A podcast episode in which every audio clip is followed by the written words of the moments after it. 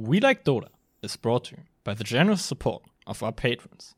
Patrons like Old Raven, Ninja Scouts, Samson Magnuson, RX Cowbell, Surreal, CBX, Mr. Fancy Pants, Beandob, Modstar, Icebug, Spanguin, Titus and Indomidon, Dank, Xynosin, Dolly Kaustreff, Paul Turner, Jeffrey Peterson, Kruger, Javier Latoplay, Wisp, Zeke, Strawcap, That Charlie, Justin, Zach, and why is there only one Norwegian pro player? We Like Dota, episode 343, starts now.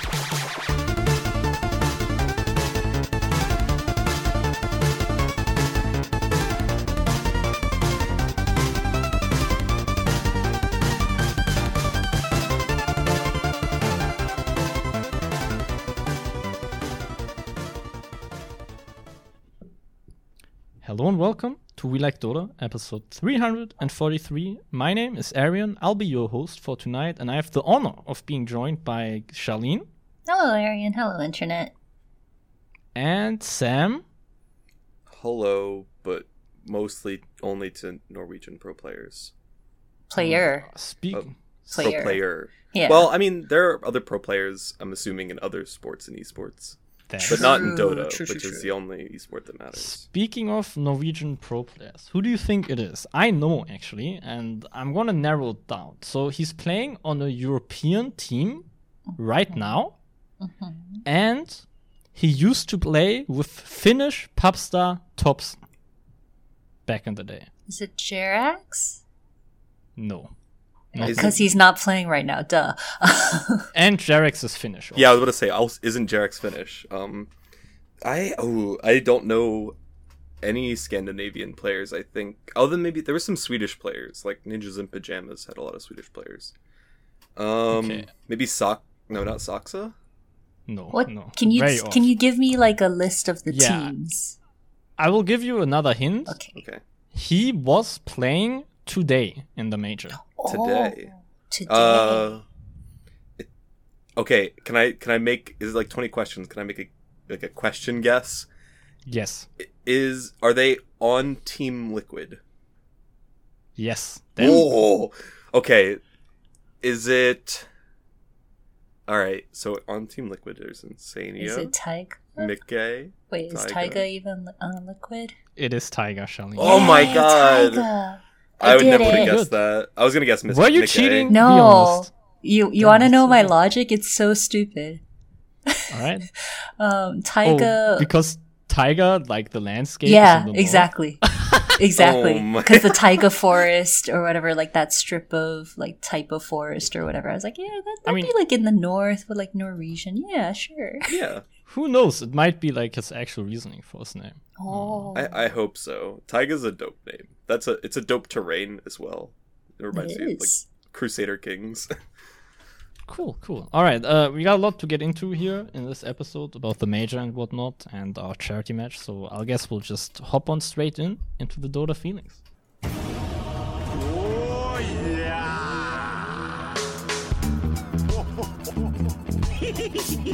Oh, look at it go!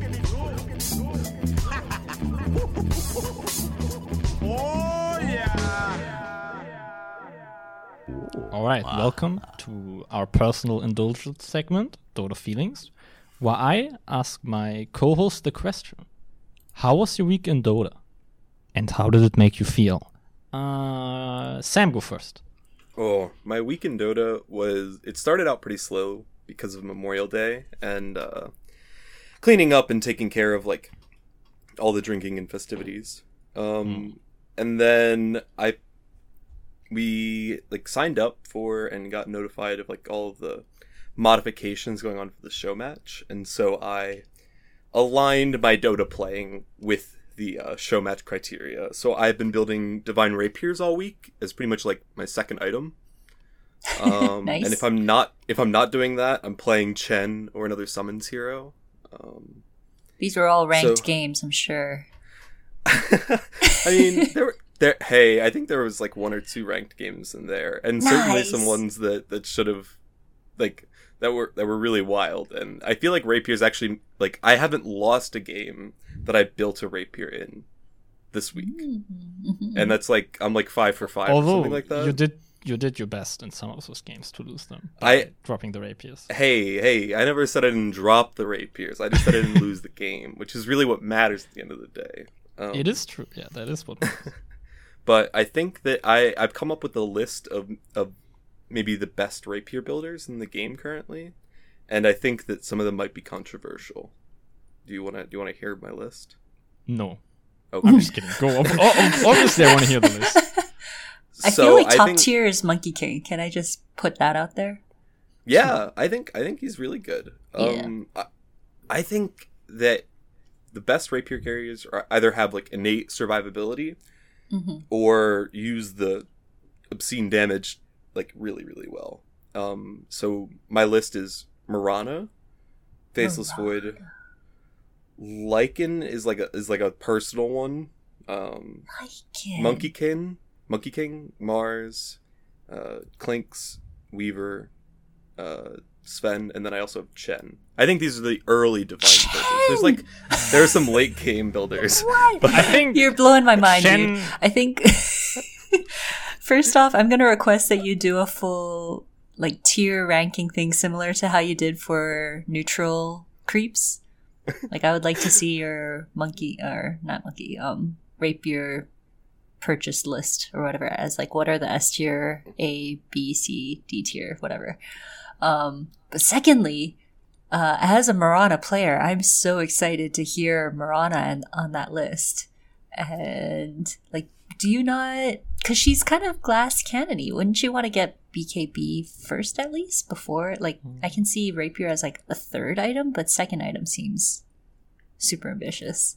So I think that there's like two ways you play with a rapier, right? hmm and and you get it kind of early in the game, like after having done this a little bit, I think that you either are like use the rapier and like just roll over people, like uh something maybe like Monkey King's a good example where like the crit you're not really using it to farm, you know what I mean, on your uh, on your stun, but you can one shot heroes at that point in the game if you have a divine rapier. as we saw in the charity match. Yes. as we saw in the charity match. Um, but someone like Mirana, I think the real value that Mirana has is if they want to, if you want to as a Mirana player, you can avoid being like seen, found, heard for like 10 minutes. Uh, You know what I mean? With just this divine rapier, and you can farm the map in in a way where you just kind of avoid the enemy heroes and farm much faster than them because you have this insane divine rapier, and you can go It's like pressure towers and and do things. And Monkey King's valuable in the same way because you can just jump in the trees, TP out, you know, jump to the other side of the map to go farm their jungle, whatever you have to do. Um, And I mean, judging by your criteria, that is uh, being survivable, which Mirana has with Leap, and utilizing like uh, the rapier in a good way. Uh, it's actually the same ability for Mirana that scales off rapier in two ways because you can live with Leap, but you also And then, get yeah, leap also insane powers attack it. speed. Yeah. Exactly, that gives you very nice uh, scaling with the rapier. yeah, the plus you can also pick up the shard for like really Yeah, cheap yes. crits. Yep. I mean, from your list, I would only regard Chen obviously as controversial, but I think Sven is also kind of controversial. Is what Sven needs damage? I'm not sure. So it's not, but I think there is a world in which you could like pick this up as like a pseudo farming item on Sven Yeah. and play a very like trust me, a very anxious, very hectic game of keep away. Um, but he has the toolkit to do it, and if he presses God strength, people die.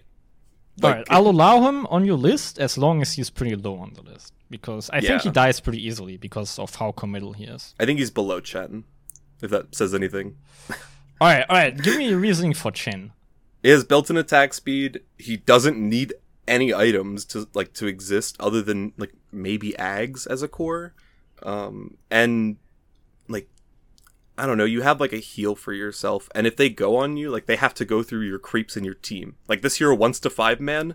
If you get a divine rapier, you're going to 5 man. I don't know. It feels it feels like like I don't know. The I think the uh, the ideal Chen rapier game is you get a rapier, you have fun with it for a few minutes, and then you drop it, and one of your teammates gets it. You know what I mean? It's not the worst thing I've ever heard, I think. yeah, I think it's. There's a, there's a there's a way it could work. Like you're not gonna get it in an actual Chen game for a very long time. But if you play Chen Core, this hero doesn't like scale that well anyway. So might as well end the game early. sure. Uh, Charlene, how was Yeah. your weekend, Ola? Um, my week has been fine. I think the main bit is really just the show match, and I know we're going to talk about the actual games in a bit. So I want to talk about our warm up game beforehand, which was Oh. um, you and me and Sam plus Bay. Uh, we were just short our gym. So in that match, I went support AA, uh, supporting Sam's Clinkz.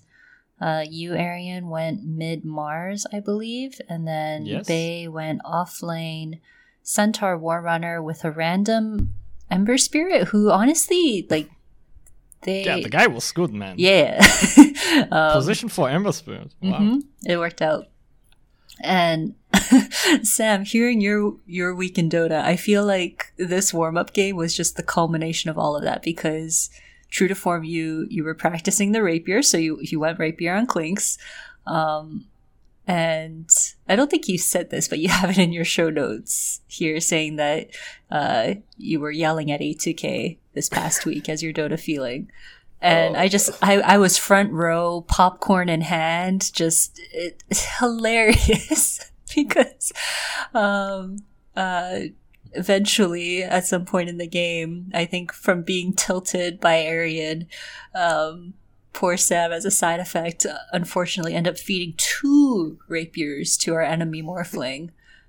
no, with, with the ancient at like 300 HP, Right. and I drop him right next to the ancient. So Yep.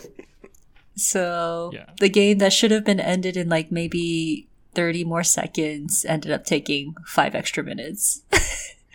but it was just hilarious. I, I, no shade, but also like shade. So friendly shade to Arian. I just posed the question to you, Arian, and I think you dodged it. So I'm going to ask you now on the pod. Like, why is it that you think that so many of your team members feel griefed by you? Hmm. I think first of all, I use being whiny as a joke sometimes. For example, like making baby noises when I lose gold. You do the exactly. on command. For example, I do that every time when I lose gold on the draft screen when somebody doesn't pick their heroes. But then uh, I do it all the time. Like I never pick my hero in time. Uh, I guess the defense for that would be I'm the only one losing gold because I mostly get last pick because I'm it. Um, and then yeah, I think I'm a bit. I'm a very greedy player, right? As a mid player, I'm not necessarily gonna think about uh, the farming pattern of my carry and then try to work around that. I will most of the time, I guess, prioritize my own farm pattern uh, over my carries. as as we learned in the Clinkz game, where after I dropped two, two divine rapiers, I spawn, TP to the t- top T2 to go farm my ancients, walk up, they spawn, and what does my mid Mars come and do? Like comes and slaps the creeps while he is literally 10k net worth ahead of me, and I just lost 12,000 net worth. He's All just right. farming on top of me. That's and it's and, and I'm not actually upset at you, Arian, but sometimes you think in like a very like Arian centered Dota universe where it's like I am Quap on top of the world with like 20 kills and like nothing can stop me, and it's like, well, you have teammates and they need to like succeed and like be with you because you can't do it alone in a 5v5 game. True. Counterpoint, Sam. Because you dropped 12k net worth in an instant, don't you think that maybe that automatically lowers your farm priority because you're kind of a support instantly? No, I think that you need to like have me recover because Clinkz doesn't do anything without items. like I just needed, I only, I only needed like a Crystalys to like really like feel impactful in the game again. But I did need that Crystalys, or else I was That's true. hitting for like That's hundred fine. damage. However, I'm glad we established before the pod that the call that ended in you feeding those two rapier was actually not mine. Well, uh, uh, okay, you made the call. You just made it later than was required for me to feed. Yeah, yeah, but you tried to. But you were ready. Rapier. Oh. you tried to pin the rapier feeding on me, even But- though it had nothing to do with the call. So instead, you called for me to dive their fountain while I was feeding the rapiers, which is Exactly. So marginally just better. You, but I, I didn't give you know the initial spark for you to feed those two rapiers. Is what I'm saying. Arian didn't light everybody the in fire. lobby- It was always burning. since the Everybody in this lobby turning. agreed with you that it was my call to feed those rapier, which we just established by watching back the stream that it was not my fault in any way. I just want to get that out there. It was your He didn't call, light but not the your match, fault. But he did fan the fl- fan the flames. I guess. I. Yeah, I can live with that. He jumped in afterwards too. Uh, any more Dota feelings you want to talk about? Or Uh, Can't no, talk n- not until we talk about the charity match itself. Okay, Yeah. so my week it was pretty mellow. I haven't been playing too much Dota. Uh, a decent amount to do with uni right now. Uh, so I was grinding platinum tier on Pagna, but then I did all my three challenges, and now I need to wait like six days before I can get new challenges. And I don't want to like I don't want to grind through the like 20 games I need to get platinum on Pagna. So I've doing been doing that a bit, and then I've been also playing a bit of safe lane, especially AM. So AM's new shard is actually really nice. I like how IceFrog kind of developed the hero through the past few patches because before you had these really good blink talents which really speed up your farm because you get blink range and then at level 20 you used to get a minus 2 second blink cooldown. And it felt a bit bad taking these talents because you know you go they're gonna make you farm much faster, but there were also pretty nice like uh, mana fighting talents opposing those. So you were losing a bit of your you know team fight potential, I guess, by taking these blink talents. Now you just have the shard that gives you basically what the level 10 and uh, the level 15 and 20 talent used to give you. So the new shard gives you 300 blink range and reduces the cooldown by 2. So now I can just take the fighting talents and then spend 1.4k gold, which let's be real, gold is not really an issue for AM most of the time, and I can have the best of both worlds. So I've been really enjoying, you know, the new upgraded AM, so to say. Uh, and I used to be a pretty AM, pretty bad AM player, but apparently in my last 20 AM matches, I only lost two, which I think uh, my AM development has been pretty good. That's that's those are really good stats. Yeah, yeah. Uh, it's been. I'll say I I was in most of those games. I wasn't like maybe I just got lucky, but my team was already doing pretty well in those lanes. But I did a decent amount. There were a couple like really nice KDAs, like 13 and 0 and stuff in there. Uh, Yeah. I feel like AM shard is kind of similar to Faceless Void shard in that it's like Yeah, purely it's for very the similar. mobility and it like it just makes the ability into something totally different, like worlds apart. And I I, I think a lot of carries are worth are, are willing to spend the cash to like change their game that that much. Exactly. I think it's very good. Like there was a reason I was pr- prioritizing those old like 15 and 20 talents that enhanced blink over really good fighting talents. And now just being able to get those with shard, as I said, it's really really good. Um, cool. The last game I wanted to get into was the 1 hour and 16 minute life stealer game, which was kind of crazy looking back at it. It started out with a probably top three plays I've ever seen in my pub. So it was me and Sam, you, uh, laning a Chen lifestealer game, and the enemy team they had a like level 25 Axe or something like that, Yeah, like if I remember correctly. I think he's going for Grandmaster. Yeah, and Sam, he had one of those like really tiny neutral creeps, and the axe he was where the old secret shop used to be. Uh, his Rubik just died, and I started going on him. Sam with this tiny neutral creeps the entire way from where the secret shop used to be to the enemy tier one tower. He just blocks him with the neutral creep, and we end up getting the kill because of that. Wow. Like, that was Almost Insane zero. Sam was like laughing maniacally during that, which I also found very funny because it was such a hysterical moment. Yeah, I don't think you realized quite like right away what was happening because the creep's kind of tiny, and then Mm-hmm. it, at some point the axe started all chatting and like begging Oh for his life. it was a very funny situation. it's like, bro, please no, no. I do have to ruin your uh, your fun. Maybe I don't think that the, any of the creep model sizes um, actually change their ability to. Yeah, yeah, I know that, but I still found it funny that you did it with like literally the smallest neutral creep you could The get. hill troll But I know- Yeah, exactly. Hill true. Like, I know the hitboxes are like all the same size, no matter what, though. Um, Yeah. yeah, that game ended up going very long, though. That wasn't like the game-winning place for us. I actually bought a rapier in that game as a lifestealer. Um, they had a troll warlord, which really burned through me because I think late game lifestealer can't really fight that hero. Um, but you know, we pulled it through in the end. Ursinity Tinker having a big part in that. You know, the cancer player playing You- his Tinker. I won Nice. MVP for this match. Do you think it was just because of that play? like, do you think Dota Plus recognized that, or is there some other weird thing going on? I mean, because of that play, you should have gotten MVP in like the next four matches, in my opinion. That was like one of the most insane things I've ever seen. Well, I'm glad I got to to amaze you. All right. Uh, before we go to the next segment, let's do the charity match now because that was also a Yes. fun. Before we get into the actual games, though, how about we examine the drafting phase because uh, I think there's a bit of content in there. Let's do drafting, and before that, even I want to talk about the conditions and like the things that people. True. said. Yeah, that's a good point. Some people may not be aware. Yeah. So the conditions for pledges were five dollars for each Dagon purchased, a dollar for each Hero Glimpse attack to the fountain, ten dollars for every rampage, one dollar for every D ward of an obs, um, three dollars for each positive trash talk. Um, for example, killing A2K, then complimenting his strong fashion sense. Thank you. Um, five dollars for every kill on Techies, Nature's Prophet, Tinker, or Arc Warden. Five dollars for each random pick in draft, which in Captain's mode you have to drain out the time. Um, Ten dollars for each Aegis steal. Ten dollars for each Manta dodge.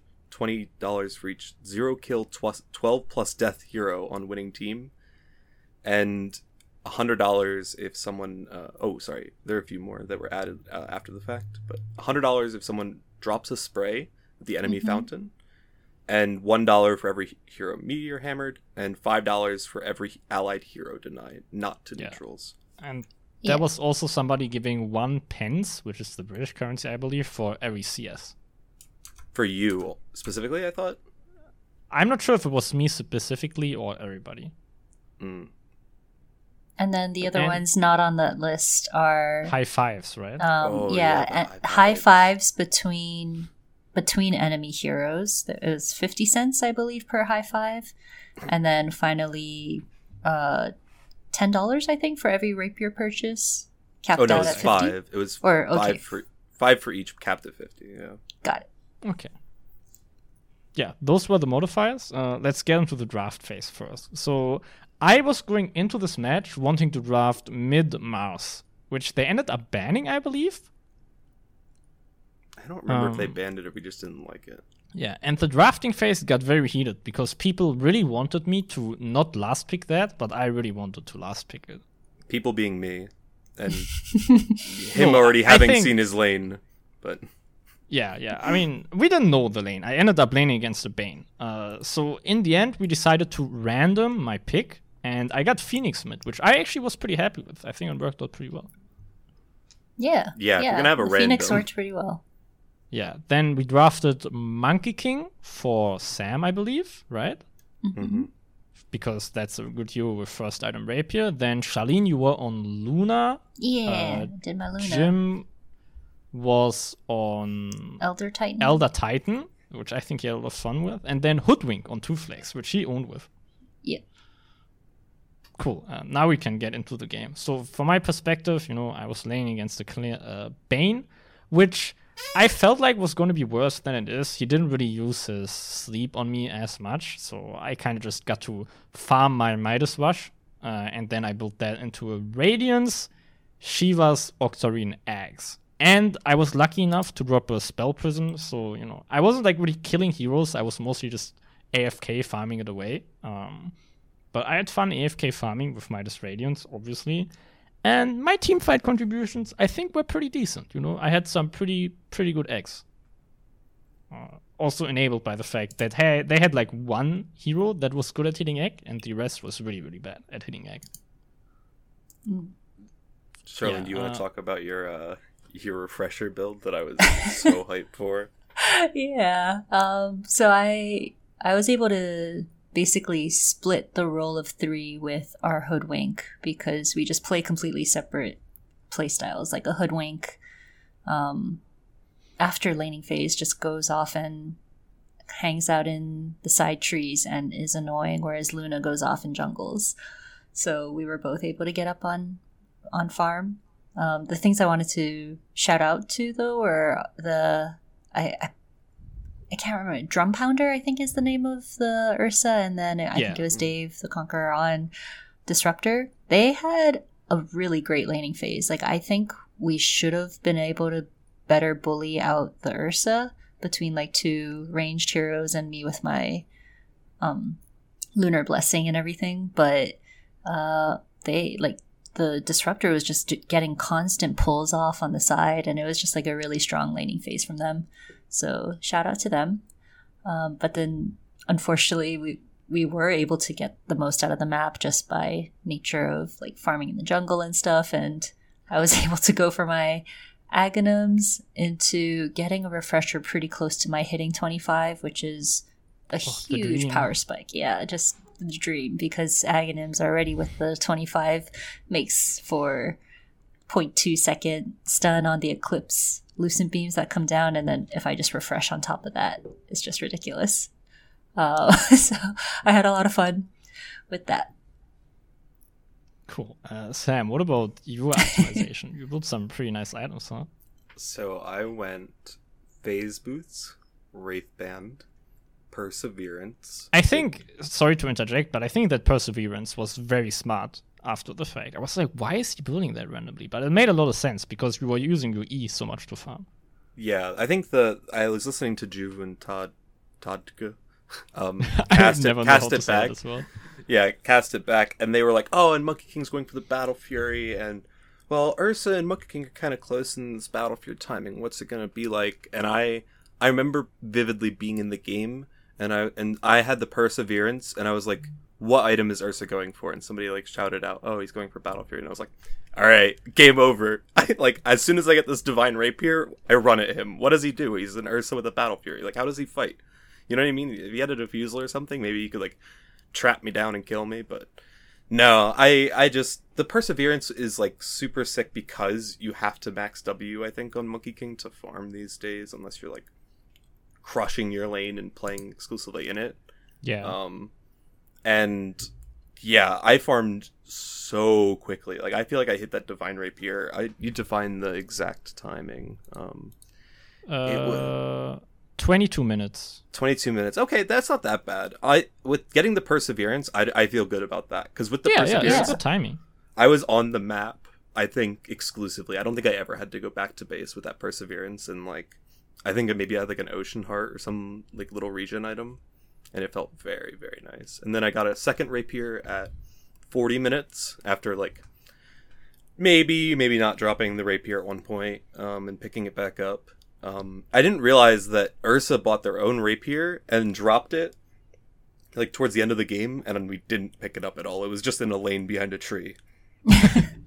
Yeah, I Like in the saw that top on the replay. Yeah, there were then there were three rapiers in that game, right? Because Four. you bought one that you fed. Four. Oh, another uh, one? Digital Neck had gotten a rapier too on his Witch Doctor. Oh, that's a lot of rapiers. Yeah. Yeah, we should mention that you were nice because we were uh, we wanted you didn't want to end that game too quickly, right? Um, so you actually fed the game uh, fed the rapier on purpose in their base, which I thought was a really nice donation. You know, in the spirit of charity. Yeah, we went and took Rosh, and then I just jumped over into the trees, let, laid a nice spray down, set up my ultimate in the fountain, and had like a nice cup of tea. Oh, something I forgot to mention that I got to do is I got to plant the spray in front of the fountain, which anybody could have done. But for maximum efficiency, I let Digital Nick kill me after I put the spray in front of the fountain. So instead of one hundred dollars, I got one hundred five dollars for the Bluebellwood Children's Hospital. I was I wondering that's why one, you were doing that. I thought you were just trying is to all like, about brief the them. efficiency. No, no, yeah, it was for the efficiency. Five dollars extra, dude.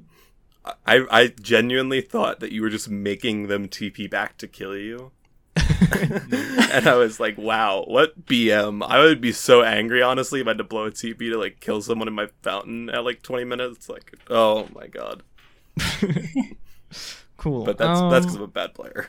Yeah, yeah, for sure. Uh, second game, let me look up the, the draft here. I was playing Queen of Pain. Uh, we got Tusk on Two Flakes, which he just popped off on. My Yeah. god. Uh, Jim Enchantress, Sam Position One Chen, and Charlene Enigma. Shout out to Charlene Enigma. You had a oh lot of good black god, holes. dude! I choked at least two times, maybe three times. I think it was three times. if I I self canceled black hole at least twice. It, it was really funny. If it makes it any better, um, like, it- like it was, it, not that it was like funny to laugh at, but like laugh with you. I feel like like we were just like, oh, come on, really, really? It's like at times where like you casted the black hole, had line in the black hole, and got hexed. I canceled it myself, and then he hexed me because I canceled it. Oh. Yeah, no, it Oh. was it was my like I just i got excited that I landed a black Hmm. hole, and then I would like press another button and cancel my black hole. It's I- an exciting ability to land. It's understandable, Charlene.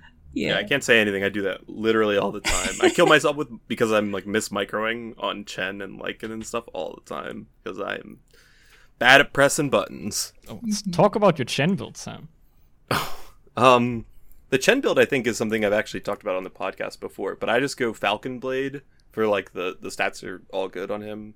Uh, Phase Boots, so that way you don't get like griefed by your own creeps if you're like bad at micro. I went Aghs this game because I felt like like I would just die to Lion Tiny Faceless Void if I didn't have some like ancient creeps to back me up. And then I just went for two Divine Rapiers because um yeah, I don't know. That was the point because Chen game. is a great divine rapier carrier. Because As we Chen established, is a great exactly. divine rapier carrier. That's right. and boy, did I have a fun time. I don't think I died in this game after a certain point. Like it was, I think I lived for like, thir- like 20, 30 minutes, and just got to like run around with a bunch of ancient creeps, which is my favorite thing to do in this entire game. And I'm so mm. glad that I get to do it like at least a few times a week now. Nice. All right, so about my game, uh, I want to put myself uh, on trial here to be judged by you guys. So Okay. First game, I mean, we know first of all to like establish it. We know that the team we're playing uh, were considerably low MMR, so we like memed a lot. Um, and we also knew that it was like for charity. So game one, I had three kills. I was like basically playing my own game, completely ignoring the enemy team, uh, and we randomed that pick obviously. Game two, I was like, okay, I want to play a hero that I actually can play and like have a bit of more fun with. So I picked QoP and I went 17 and 1. And I feel like I was stomping too hard, like running it back.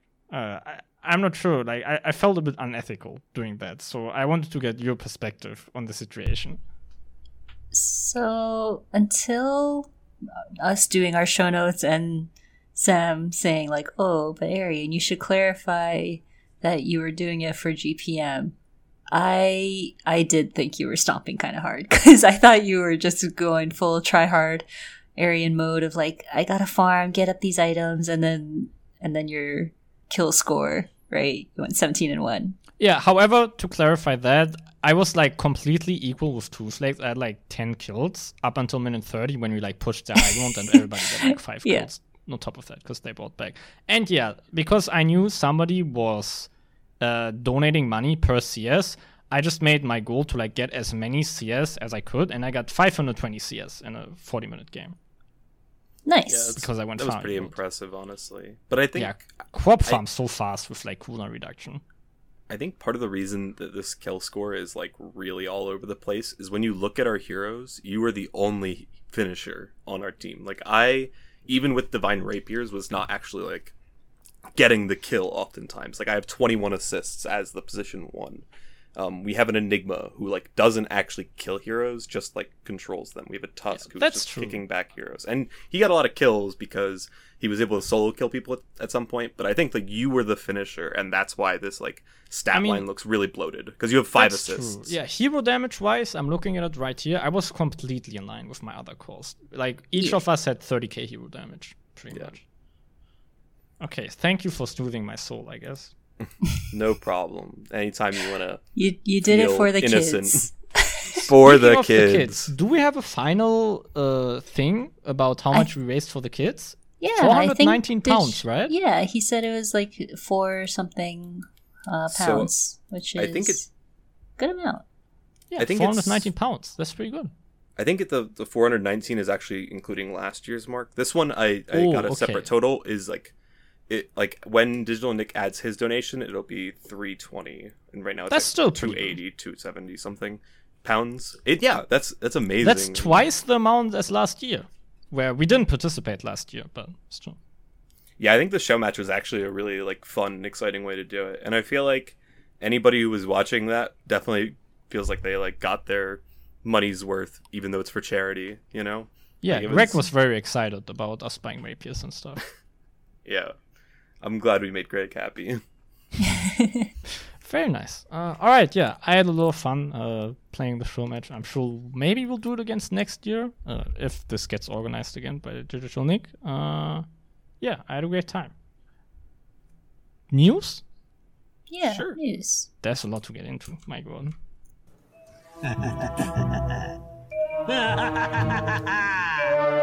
To read the future, I need entrails.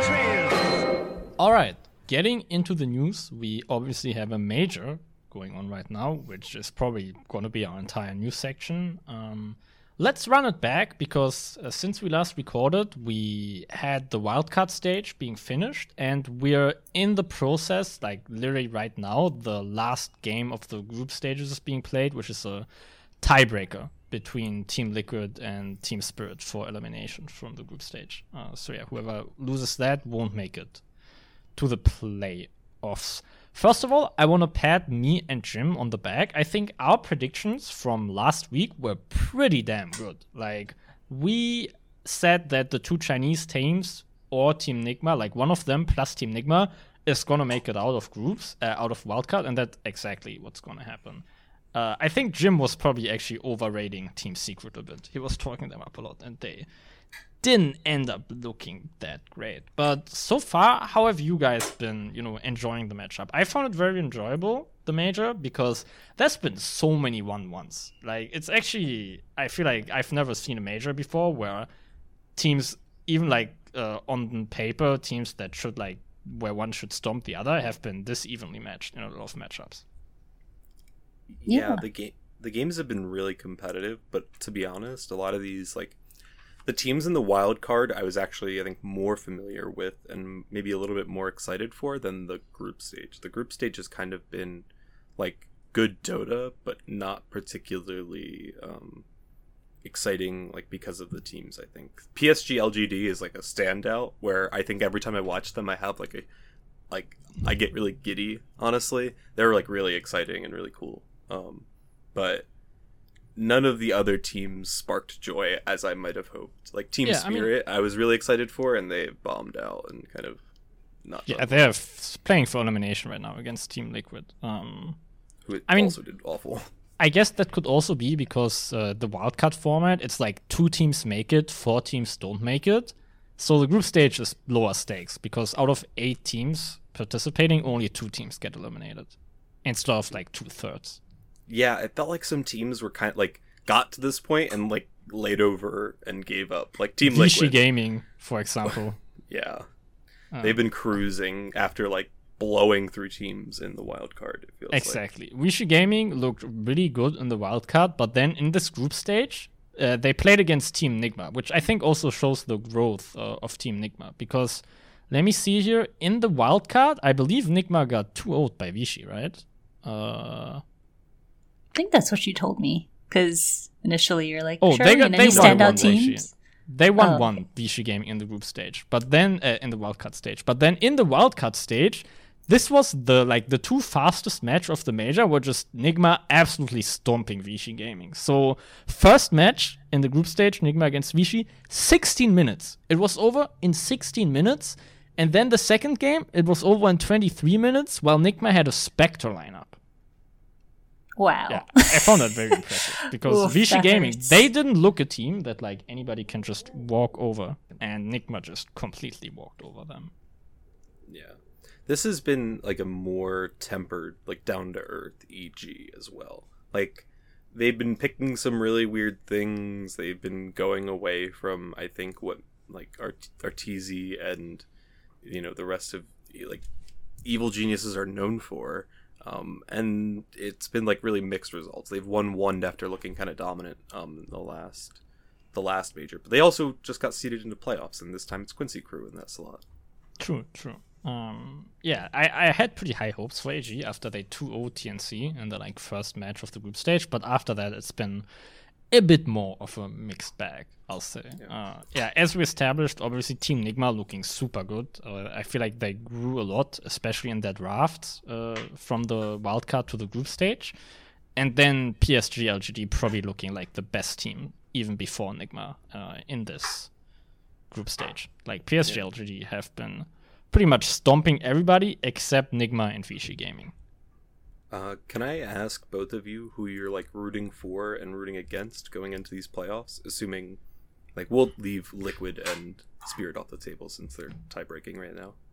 In the playoffs, I'm rooting for Aster, Quincy Crew, but first and foremost Nigma, obviously, because you know mm. they're my boys. Kuro, a German uh, position five player from Berlin, uh, and he's also half Persian. Uh, I gotta root for him. Nice. I didn't know you were a big Nigma fan, actually. I mean, yeah, uh, Kuro is a He's German a, guy. You're a Kuro fan. Are, would you say you're a yeah, Nigma I, fan or a Kuro fan? I'm mostly a Kuro fan. I think that's mm. fair. I also like ILTW though, but I'm not like mm. a huge like Miracle fanboy or something like that. Mm-hmm. I see. I like Kuro. He plays Chen. You know. Yeah. true. True.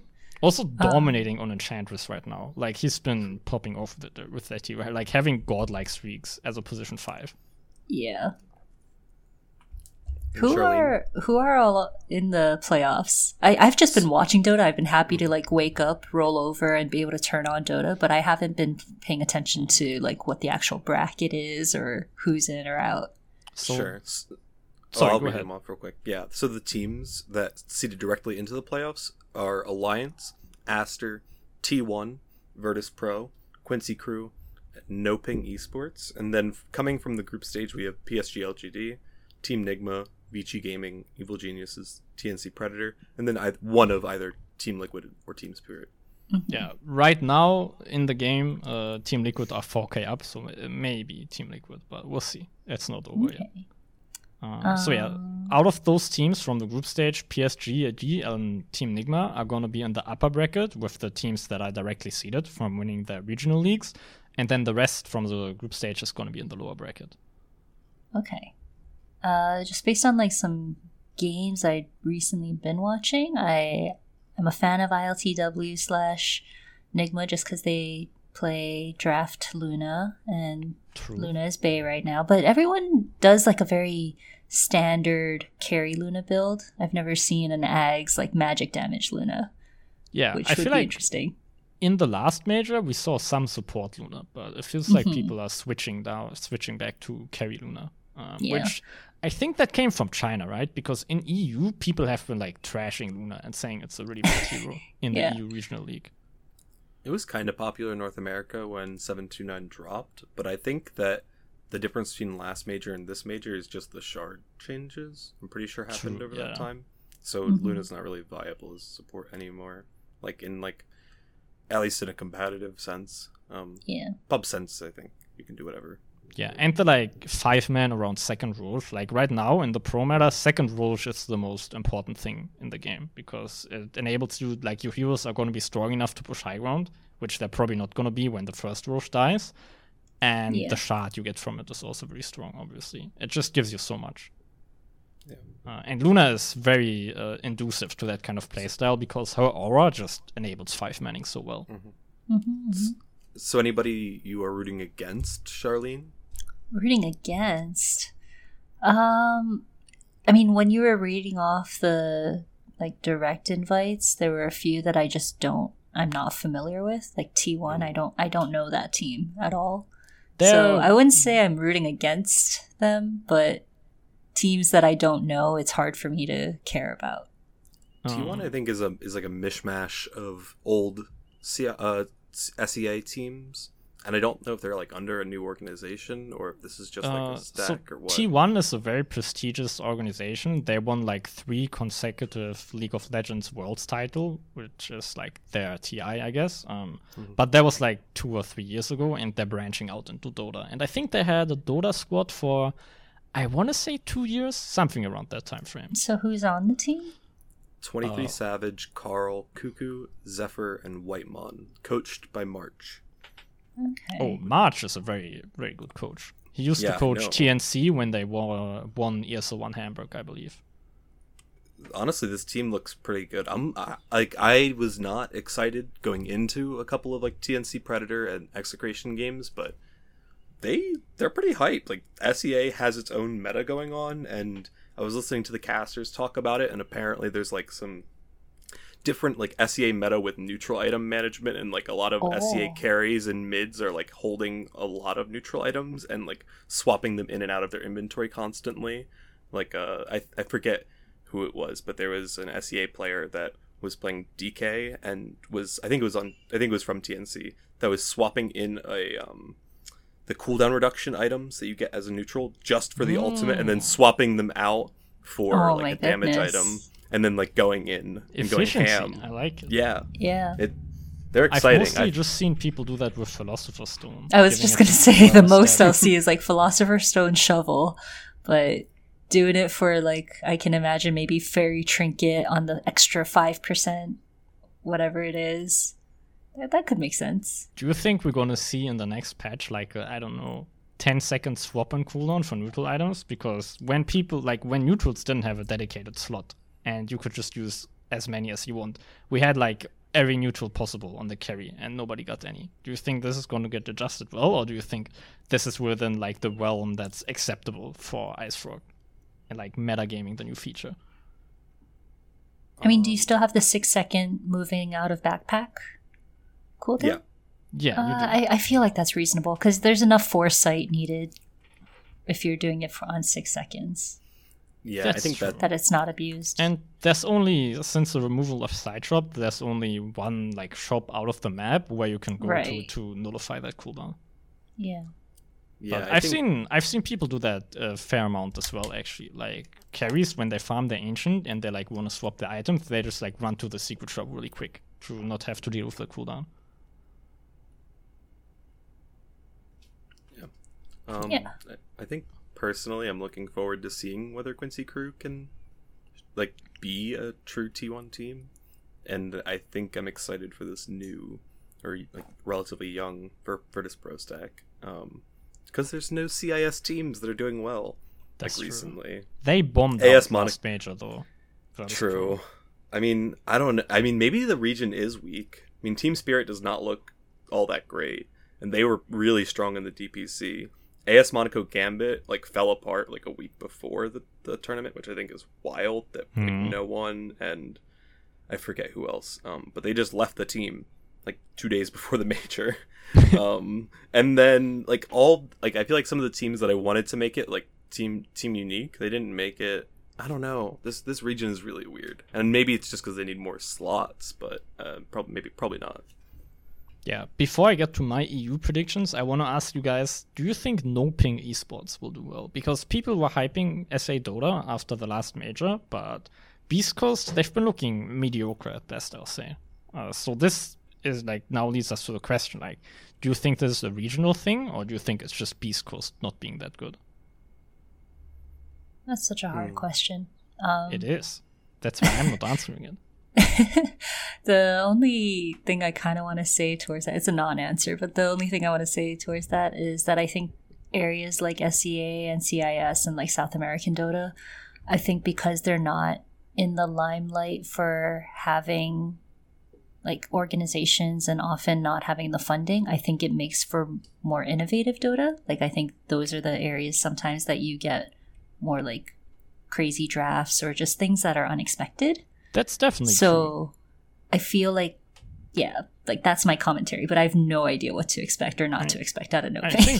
that's so like that's very good intuition from you because, for example, what people were blaming uh, on that EU kind of was very disappointing in the last major is that everybody was hyping EU up as the best region because especially in the west there was like everybody was just looking at EU that EU players they just thought yeah we're playing the best Dota in the world right now and they didn't adapt in the majors so everybody just clapped them I think Oh. I think I have a, a prediction for no ping.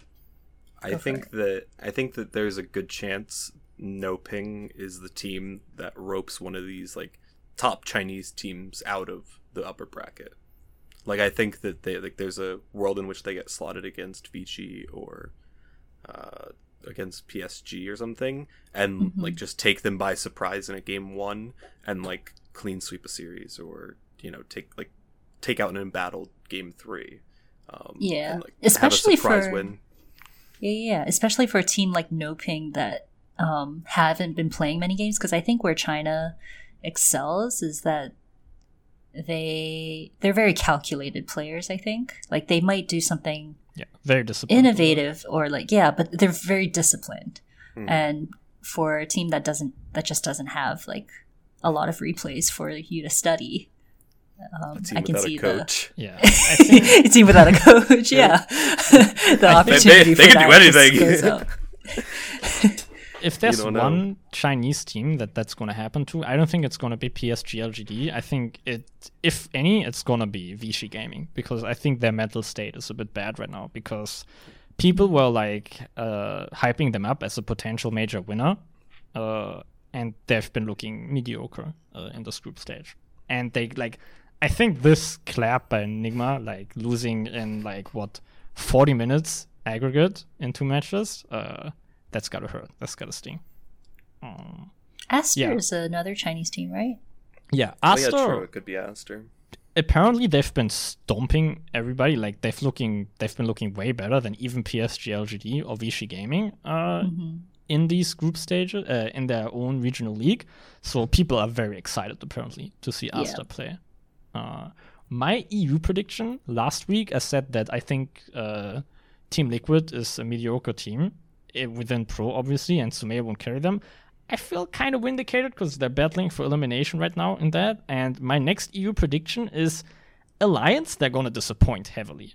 Uh, I think they have good players individually, but if I think if any team ever like cheesed a win in a regional league, it was Alliance. They got first place in the EU regional league, EU regional league by just drafting DK in every third game plus like two tanky calls, and they literally did the same strat, and people uh, people in EU couldn't handle it. I don't think uh, teams at the international stage, and for example, even an EU team that has now this international experience after the major, is going to have the same problem dealing with this like really one-dimensional strat. And I've not seen Alliance win with anything else beside that strat.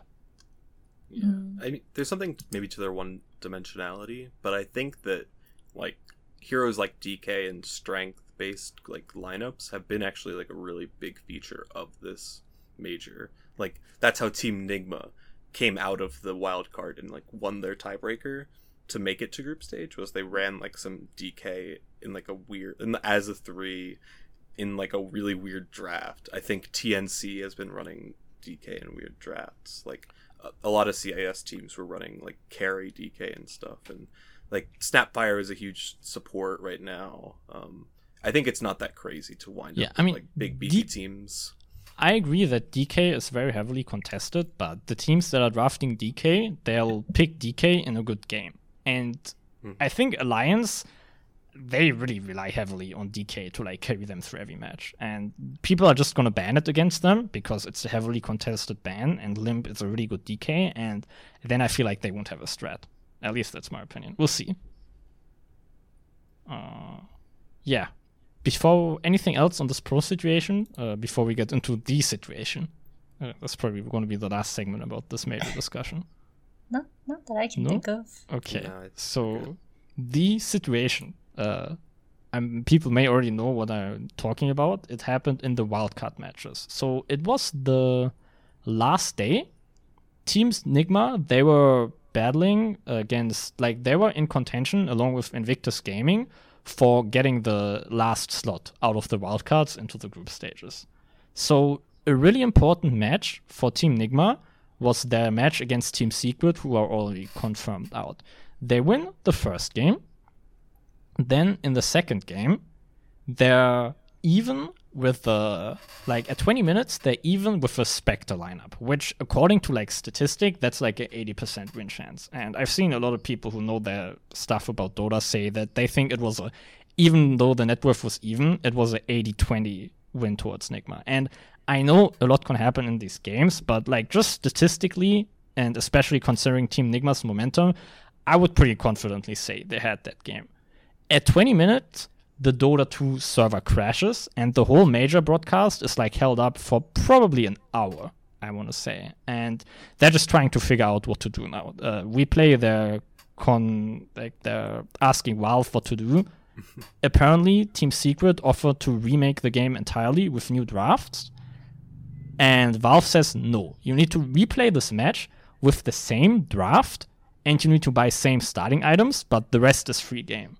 For in my opinion, this created a super unfair situation for Team Nigma because Team Secret's draft was way better than Team Nigma's. And the only reason why they were even in that game is they out executed Team Secret, and Team Secret made some dumb item choices. For example, mm-hmm. their DK was getting Hood first against not a lot of magic damage. And then in the second game, Team Nigma, they have to play it with the same unfavorable draft, but Team Secret were just able to fix all their execution mistakes. Like uh, the DK, for example, he went first item blink instead of hood and then just into a BKB. Never even bought the hood at any point.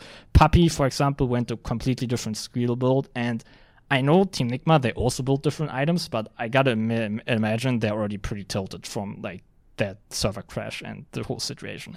Team Nigma, uh, Team Secret stomp over them, force Team Nigma into tiebreaker, but they Team Nigma luckily wins it, obviously. Uh, but I think just this whole situation was super unfair against Team Nigma, and there's been some differing opinions against this uh, for this. I would say like either make a new draft or mandate the same items throughout the board.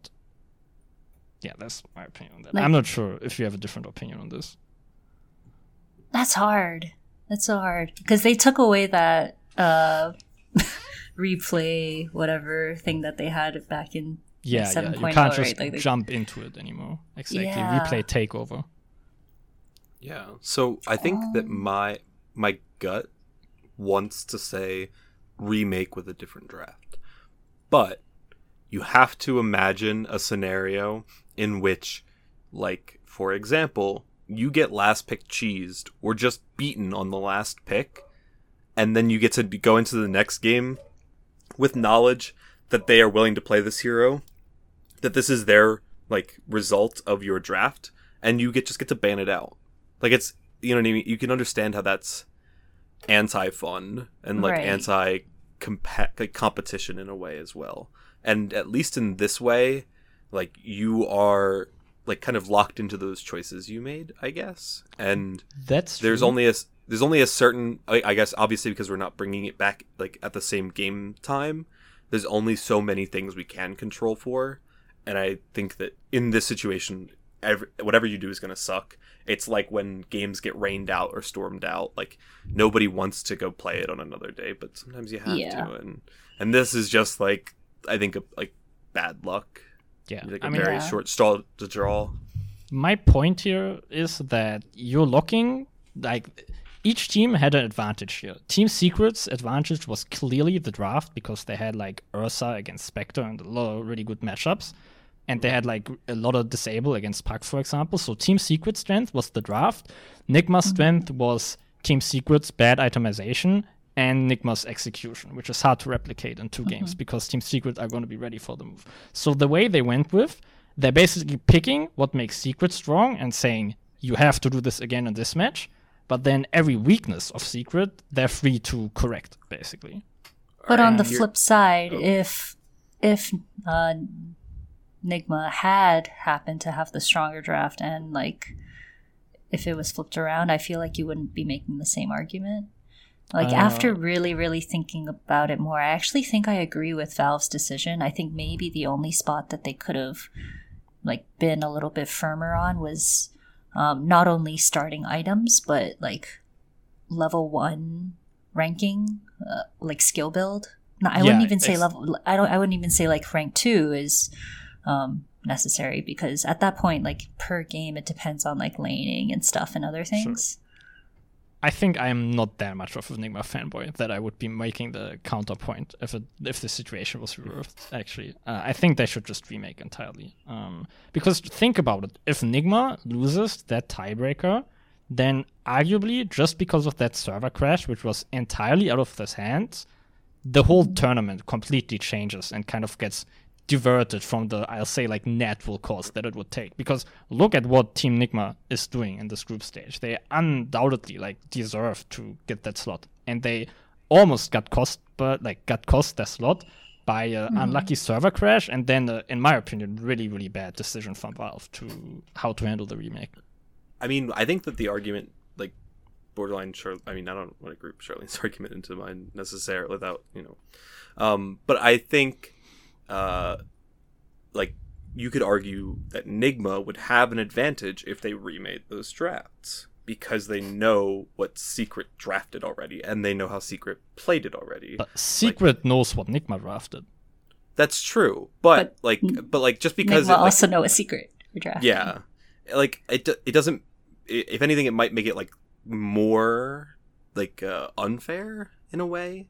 Like you just like you you've just like unleashed all this information all of these drafts to every team in the major tournament. Like you might as well like uh not like uh not handicap like your teams going forward in the major by like for like like forcing them to reveal even more information in a way. Like it, it I don't know, it feels a little bit a little bit weird to remake drafts, I think, after you've already seen a draft.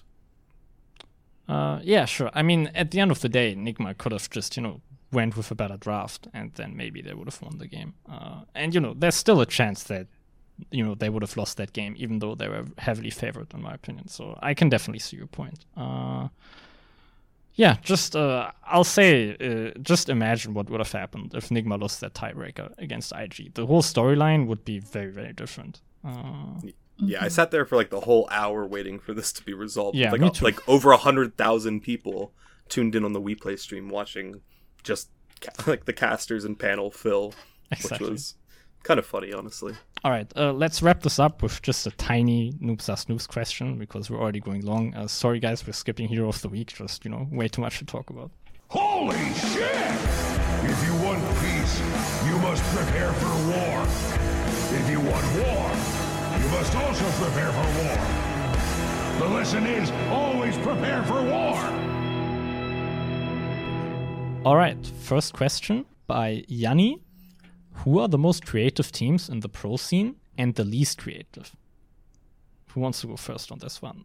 I'll say broadly South American and SEA teams during tournaments, but I'll say the region who influences the meta the most during like regular season play is probably China.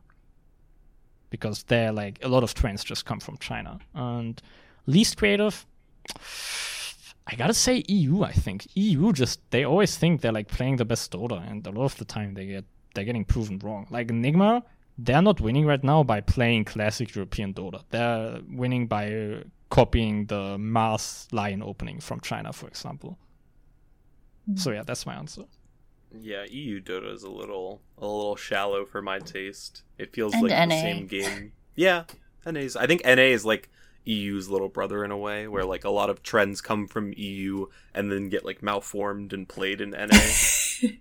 Malformed. yeah. yeah, because because there's no NA carry who is like effectively farming creeps and like moving around the mm-hmm. jungle in the correct patterns. Like a- NA carries are so neurotic and like crazy that I, I I can't really describe how, but there's a little bit of a different play style. Um, Yeah. I also think CIS is not that creative. It's just like aggressive, kind of, and like very Yeah. CIS very aggressive. very I'm clash think- focused. Yeah. Like in answering this question, I'm trying to think of where I've seen the most like new metas arrive, and the hmm. one I'm trying to pin down right now is the TA build. Like I think the whole going is it Dragonlance with a certain talent, like that's kind of been like one of the innovations of this current meta, and I I don't know for the life of me who came up with that though. Do you guys? A- according to casters during this major, that came from I think VP during scrims prepping for the major. Like a, a couple of the teams saw it and it started to Oh. leak out through that, which is how a lot of these things leak out apparently. And like where when you see those like random new heroes at the meta or at the at the major, it's be- usually because of scrims. Um, And that's- being a CIS team, right?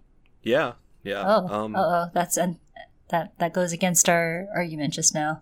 Yeah, it is. A, it is a strike against, but it also makes sense because the way it like the TA is kind of being It's played aggr- yeah, it's super aggressive. is it's super aggressive. It's like in your face. Dragon It's hitting towers. Aghanim's. You and- just go around the entire Yeah. map. Yeah. I I know the Aghanim's is also popular in China, um, so I don't want to totally credit it to VP, but I think the Hmm. VP was the team that was like owning in stacks, and definitely one of the teams that was first toing it, um, which is like a new development with TA because I don't think that hero's really ever been like anywhere near the first picks. Has always usually been like a last pick material hero or like Hmm. close to it. Yeah, true. Okay. Um, Next next question. question. By Yeah. Dora Nice. the Destroyer. What differentiates a position 4 from a 5? How about a position 4 from a th- 3? So I'll say I think there's a hard line between 3 position and 4 and 5.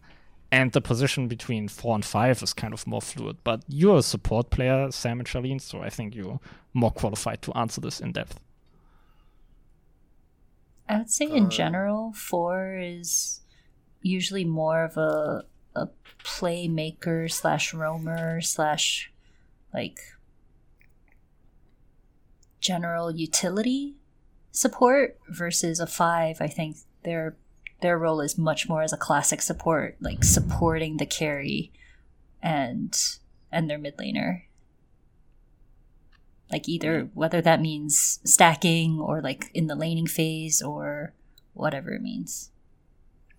Uh, yeah i think that the like to me there's like two differences and the first one is maybe about like the value of time for both of these positions where when you're playing pos 4 there's always like an internal clock that's running where you're like okay i've been i've been trying to kill this hero for too long like i need to move on or i've i'm like running around in the jungle a little bit too much like i need to get to where i'm going and i think as a 5 once you're past the 10 minute mark that should not be like a thought in your head you should feel very comfortable like smoking going to the enemy triangle placing a ward. If you die whatever this happens you know unlucky. Mhm. um you know and that that can take you a minute. And as long as like the the core that you're kind of defending and playing with or the lane that you're defending like remains pushed out and safe you could care less. Like your your your game is not to build your own net worth or your own experience particularly but instead to like just kind of like grow and be uh, and like manage your team as it grows and make sure that like you are taking the correct fights that you are playing the correct part of the map and that's why i think a lot of captains are five players because they uh they they just need the extra time to like look at the map i think Mhm. That's really well said. yeah. yeah, I agree with that. Last question. Oh, sorry. Do you want to get into this? Oh, I was gonna say, well, what about the supports from a three? I mean, I think that's Um, just a fundamental difference because one is a core that actively searches out, like, your primary objective should be to attain resources for your team. And as a support, your primary objective is to either position yourself behind a core so if you can't get gone on, or go on enemy heroes so your cause can attain more resources for your team. I think it's mm. a I feel like the way you're saying it overlaps with the support, though, and I think the actual distinction is maybe um, that a three is specifically the engager slash counter. Ugh, I don't like that because you can have a lion. yeah, you can have a four Alright, as alright. well that engages. Uh, i i have uh. i have one that i think might oh, satisfy. go for it. so the three position is is like the reason that you are laning a, in that lane against the carry is because a somebody needs to absorb all of those resources to like as, as effectively as possible and b somebody needs to slow down the carry. And oftentimes it's actually the threes role and not the fours role to slow down the carry. And instead it's oftentimes the fours role to like be like the backup core so when the mid laner moves out of lane, you either need to move with them in order to secure their kill, or oftentimes early in the game, they're strong enough to get the kill on their own, like down bottom in the safe lane or with the three, and instead you rotate and you take the XP and like make sure that nothing is going to waste. Like you're really the garbage picker of like Dota. Like you just want all that trash XP and gold, like the two creeps that run into the mid tower to die because you're like, you know, your mid laner TP'd away. That happens. You need to be there to take that or else it's a waste. And and oftentimes that's why you can see like heroes like Lina, Rubik being picked up on like these four positions that they they kind of need XP. They kind of want creeps too. Um they just need to be like creative in finding them. Whereas 5s like you only get creeps if you are defending something. Like otherwise, like you're kind of sometimes wasting your time unless there's literally nothing better to do. Very well put. So yeah, Okay. Uh, Cool. Last question by Mavrosi. Is Texas really that big? I think I have to uh, reiterate here. We had a conversation uh, with a buddy of ours, Kona. I think that was like two or three weeks ago. I'm not sure why he's asking the question one. And the guy literally thought that Texas was like just as big as Europe, which is completely wrong for people wondering. yeah. Texas is a large state, but actually Alaska is larger. true. Fun fact. very fun. I love geography.